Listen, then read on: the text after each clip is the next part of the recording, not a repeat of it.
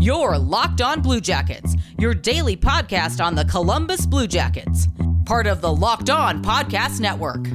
Your team every day.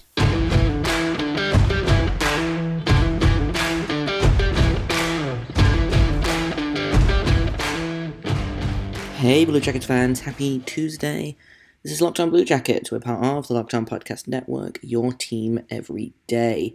I am, as always, your host, Jay Forster, bringing you all of the news, the stories, the information, the trials, the tribulations, the joys, and the agonies, keyword agonies, of the Columbus Blue Jackets every Monday to Friday, every week. Thank you for making us your first listen of the day. Locked on Blue Jackets is free and available on all podcast platforms. And uh, whether you're a first time listener or a regular listener, I appreciate you for stopping on by. So today, I uh, honestly I was going to break down last night's game, but it was it was bad. Uh, so we're going to do that for like two minutes, and then uh, we are going to talk about some prospects, or one prospect in particular. Uh, I got Mikael Holm on to uh, talk to me about a top Swedish prospect. So today we're going to be talking about Calle Odelius.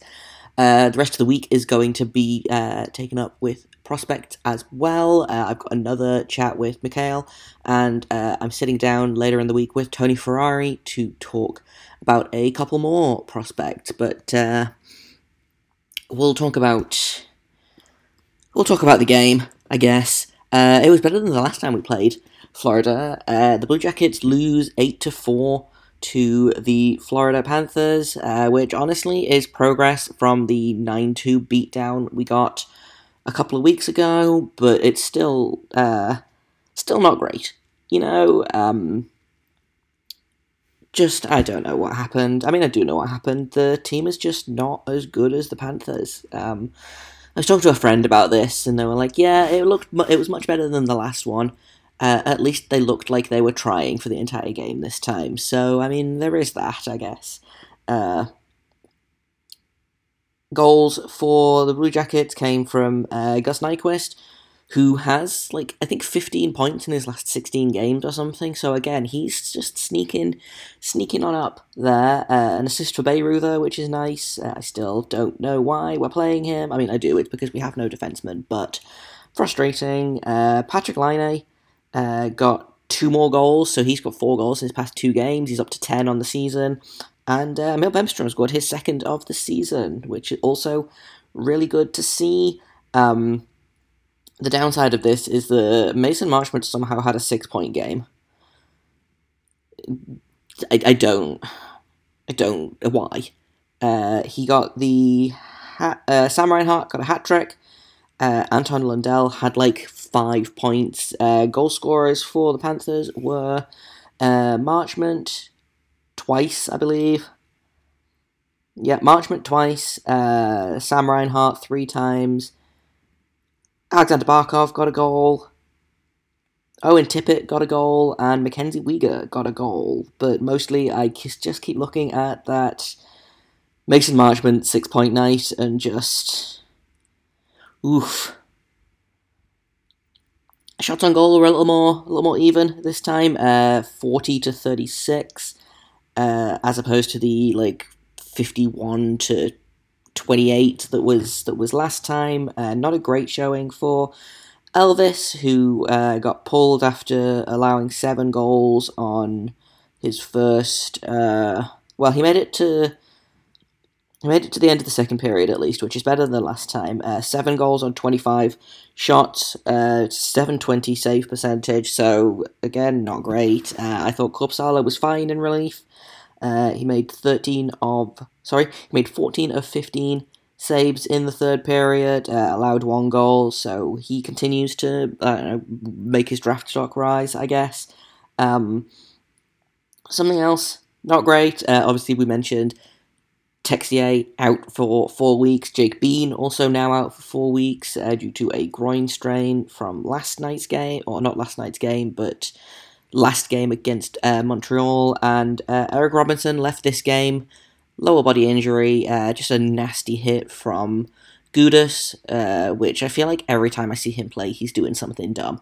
So that's not great. Uh, he was part of that line that I was talking about last, uh, yesterday, which you know is is full of energy and fun, and you know his his his shorthanded goal against Montreal, and then you know this game happens, and he. I mean, I don't know how long he's out for. It's, it's unconfirmed. He missed the uh, the rest of the game. He only played two minutes, so not great. Um, super not happy about that. Um, but it is what it is. I guess Emil Bemstrom will get some more playing time. Uh, I'll be interested to see who we call up from uh, from Cleveland. Uh, I personally would like it to be Liam Foudy or maybe Trey Fix-Wolansky. Uh, but that's because I've been banging the Trey Fix-Wolansky drum for a while now, all season basically. Uh, I feel like we should just give him some give him some love, give him a chance. Uh, we'll see. We'll see who who gets called up. It could be uh, Danforth. It could be Stenlund. There are a bunch of options on Cleveland right now. Um, so we'll see see how that goes. Um, but honestly, just I feel like we we this is like the seventh or eighth game this season where I've been like, yeah, we're just gonna we're just gonna forget that and throw it away. And at a certain point, you can't just throw it away. It's it's like that's just not how how it works. So uh, deep deep sigh at, at all of this. Uh, like I say, progress from the last time that we played them, but still not great. Uh, going into the break, obviously they don't play again until uh, the 9th, I believe. Uh, their next game is Tuesday the 8th against Washington. So that should be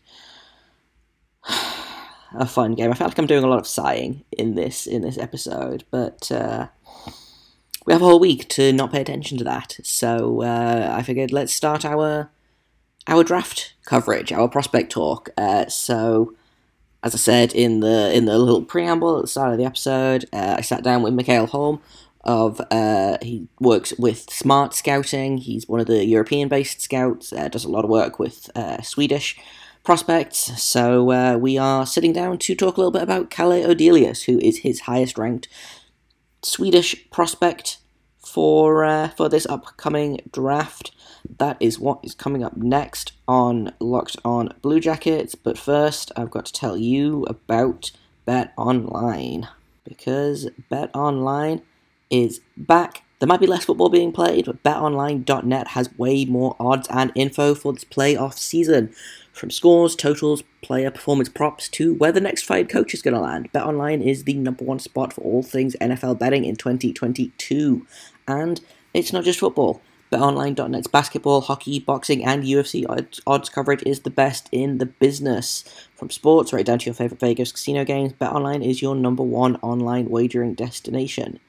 BetOnline, the fastest and easiest way to wager on all of your favorite sports and play your favorite games. BetOnline, where the game starts. Welcome back to Locked On Blue Jackets. Thank you for making us your first listen of the day. Locked On Blue Jackets is free and available on all podcast platforms, and uh, I appreciate you. So, despite the Blue Jackets having a pretty hot start to the season, uh, they have been trending downhill basically since game 10. Uh, and it's looking more and more likely that both of our first round picks are probably going to be top 10. So, I thought it's February, let's start looking at the draft. Let's start looking at prospects. And so, uh, I've got Mikael Holm here to uh, talk to me about a couple of European prospects. So, uh, thanks for thanks for coming to talk to me about about teenagers because I know nothing. well, thanks for having me. I, I know some, so hopefully I can I can help out a little bit. yeah. So uh, let's start off with uh, with a Swedish prospect who is not a name I had heard a lot before, but as I understand it, he's pretty high on your your Swedish uh, draft board. So uh, let's talk about uh, Calle Odelius. Yeah, uh, is a defenseman playing for Djurgården in uh, who have a lot of talent this this draft. They have four players that could all go in the first round. Uh, Calle is one of them, and he's a teammate with uh, uh, Noah Östlund, Jonathan Lekkerimäki, and uh, Liam Öhgren as well. And all three of them could go in the, or four of them could go in the first round. Um, Odelius and Östlund were on Bob's list. They were ranked a bit lower, but I know I've heard of a few teams that are higher on both of them uh, than what that list showed. But Odelius is a defenseman. He's the only defenseman out of the four. Uh, he's an he's a offensive defenseman, but he's good both ways. Like he he's not a I mean, just a purely offense guy. He's very very skilled defensively as well. He keeps a good gap control, controls the players when they're and coming towards him in transition. He he's aggressive when he needs to be. Uh, he's not a real hitter or like a physical guy, but I think the easiest way to describe him is a little, little bit more of a Zach type of guy for the Blue Jackets fans. Um, he's very skilled skater. He moves moves really well all four ways, so he can like skate laterally and backwards and forwards really really well. He's not the fastest kind of guy right now, but he has. I see room for him to grow, and if he can grow those. Uh, grow those steps that I want to see him grow, and I think he could be one of the best, or if not the best defenseman coming out of this draft. So there's some potential value with him. Yeah, you. Uh, that was going to be my next question. Actually, was who is his kind of? Does he have like an NHL comparable? Um, it's really interesting that you say Zach Werenski because obviously we have the original Zach Werenski, and then a lot of people I've talked to have uh, Corson Ceulemans, who we drafted in the first round this year as a kind of a Zach Werenski esque player, and we also have Dean Kukan, who I have also kind of seen as a, a Zach esque player. So it does make me happy to think that we might just end up with an entire defense core of uh, Rovers because I I love I mean, it when I, defensemen yeah. are offensive. I would say he's closest to Zach. I don't, I don't know if I would compare him to Zach in in an NHL type of if we're looking at, at a larger picture. But for Columbus fans, I think Werenski is a kind of a kind of a good good person to uh, to make a comparison to because he's more skilled offensively than than defensively, but uh, he's not bad defensively at all. And I don't think Zach Werenski is bad defensively at all, even though he's a more offensive type of guy. Yeah, for sure. Do you uh, see him as like a, a top line guy then, or is he like is that where you're kind of projecting him to be a, a one or two defenseman on on a team? I see he could. I, think he could reach a two. Uh, I think this draft is kind of poor uh, for a while, and that's something we can discuss maybe a little bit further down. But I think this top ten is very hard to put down for me because I have like seven guys I like in the top ten, and then there's a bunch of guys that I could pick between twelve and twenty nine, basically. So uh, there's a it's a hard time for me to, put down a top ten in this draft, and I think Calle is a is a guy I want to bet on because I think his upside is huge, but I don't think he ever will be a number one defenseman. I think that's too hard for him, but I think he could definitely be a number two. And uh, if not that, he could lead his own. Like he could be a three and lead, lead, uh, be a first, uh, uh, first power play line quarterback, basically. So um, I think, I think his upside is very, very high, but I don't think it's a, it's a number one type of defenseman. Uh, those you rare, rarely find unless you pick first or second overall. I think. Yeah, for sure. So, do you see him going in the the top ten, top fifteen? Like, where where would you put him? Kind of in, because obviously it's he's pretty high in terms of Swedish prospects, but where would you kind of put him in uh, regards to everyone else? Because like just looking at the the different rankings, he's kind of anywhere from tenth to fifty one on on the the list of rankings that I've kind of uh, looked at yeah, he's a. I'm not sure he's a divisive prospect because I think all people like him, but they don't know where to place him really.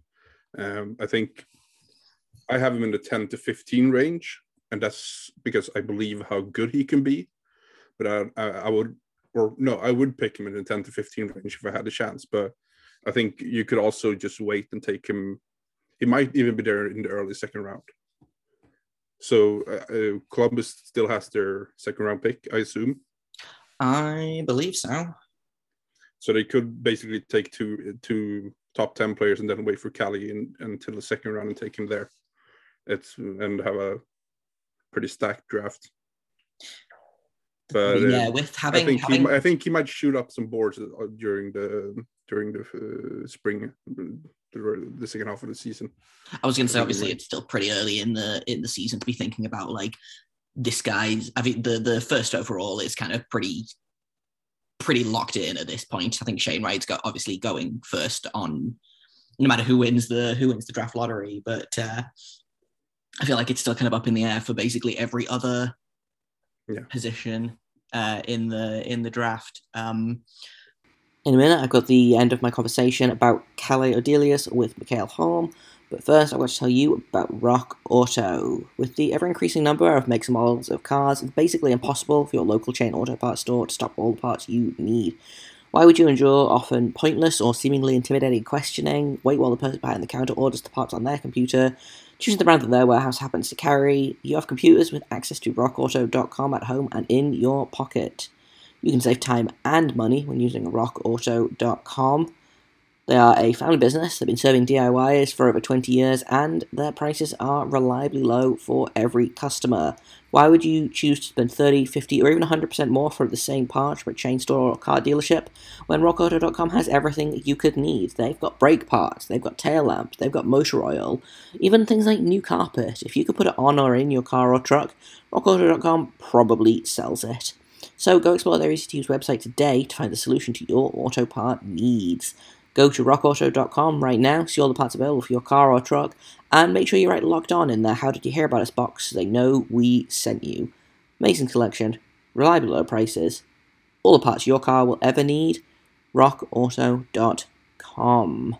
Let's talk a little bit more about kind of the the season that he's having because it seems like he's having a, a pretty good one. Obviously, you know, Djurgården is a is a team that's got a lot of, of good young players, uh, but he's he's the only defenseman. Is he, you know, do you think he's he's a real difference maker on the team? Uh, is he someone that is you know going to take a step forward in the next half of the season or even you know the the season after that because i assume that he probably won't make the jump to the nhl immediately after being drafted no, I don't believe he will make the NHL immediately unless he has an insane summer. And we've seen those those type of summers from players uh, before, but I think he'll he'll continue to play a very uh, important role as the number one defenseman on the Djurgården J20 team, and that J20 team is the best team right now in Sweden uh, among the the junior teams, and they lead the series, they lead the league, and they yeah, they continue to just impress and his his uh, play during the first half was a little bit better than he's played the last couple of weeks or the last month maybe but i think his um, his overall play will come back. You always go up through ups and downs as a hockey player during the season and i think uh, he'll have a very strong very very strong second half of the season. I think he'll shine at the under 18s as well uh, in in May. I think it is in Germany, and I think he'll have a very strong tournament there. And we'll, that's where I think there are a lot of uh, discussion around him will will start to intend um, start to go up. There's just going to be more discussion around around Odelius and his uh, and his skills, and I think that's where when he's going to move up into at least, to at least the first round. I, think some some team might take him top twenty as well. I feel like Swedish prospects always seem to go lower than than they should, if that makes sense. I feel like I don't know if that's confirmation bias. Obviously, Eklund dropping all the way to seventh, and then um, Wallstedt dropping to what twentieth ish, I think yeah. he was. So it wouldn't surprise me to see if Odelius kind of drops the the rankings a little bit. And I don't know if that is because yeah. of lack of being able to scout in Europe because of because of COVID or what. But yeah, it'll be it'll be interesting to see kind of where where Odelius ends up because I since you know we had we talked about recording uh yesterday, I think, and I, I, looked looked him up and watched a couple of I found a couple of, of clips of his play, and yeah, he looks like he's kind of in that that stage of his development where he looks a little bit like a like a baby giraffe, where he's still kind of growing into himself. But uh, it'll it'll be interesting to see kind of how he develops as he kind of gets a little bit older and finishes kind of growing into growing into his uh, into his limbs, basically. Yeah, yeah, no, definitely. There's there's some um, polishing to do with him, of course. as there are a lot of those prospects when they're 17 years old. They're not fully grown and they have a lot of weight to put on still. And so, yeah, there's definitely uh, work needs to be done with him. I just think his uh, raw uh, potential with his skating and with his puck skills and his passing skills are are very interesting, and that's where you where you got to make the assessment as a scout where where you want to take a guy because sometimes you just look at a, a guy and see a very finished product, and uh, that's very interesting because they're very good and they can step up into the NHL immediately. But will they be as good as these unfinished guys that are having huge potential, which you can develop into a very good player? So that's the that's the big question for us scouts to figure out. Like where where do we draw the line between upside and uh, and stability, basically.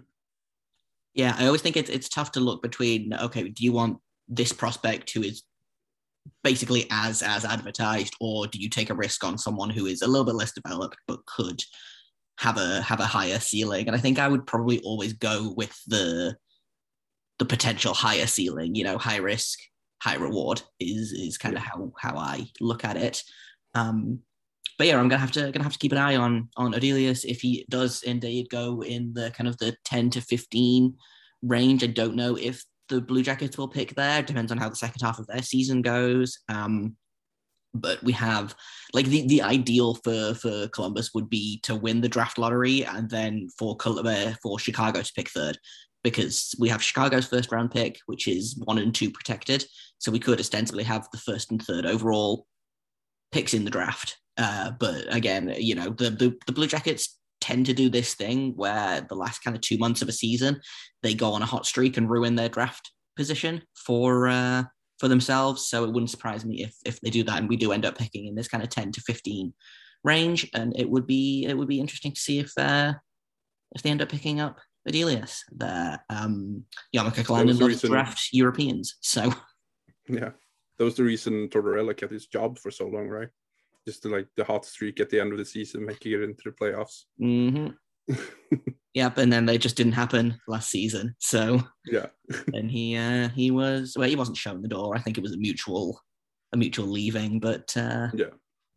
I know I've, t- I've talked so much about John Tortorella over the past like six months, way more than I ever did when he was actually part of the team. So uh, and that's all I've got for you today. Uh, like I say, tomorrow we will be talking about a different prospect with Mikael Holm. We're going to be talking about Juraj Slavkovsky, uh, who is a big Slovakian winger, and uh, he's uh, he's a really exciting prospect. So uh, I'm excited to uh, to get into that with Mikael. So that is what's coming up tomorrow on Locked On Blue Jackets. I've been Jay Forster. You can find me on Twitter at underscore Jakob Forster, J A K O B F O R S T E R.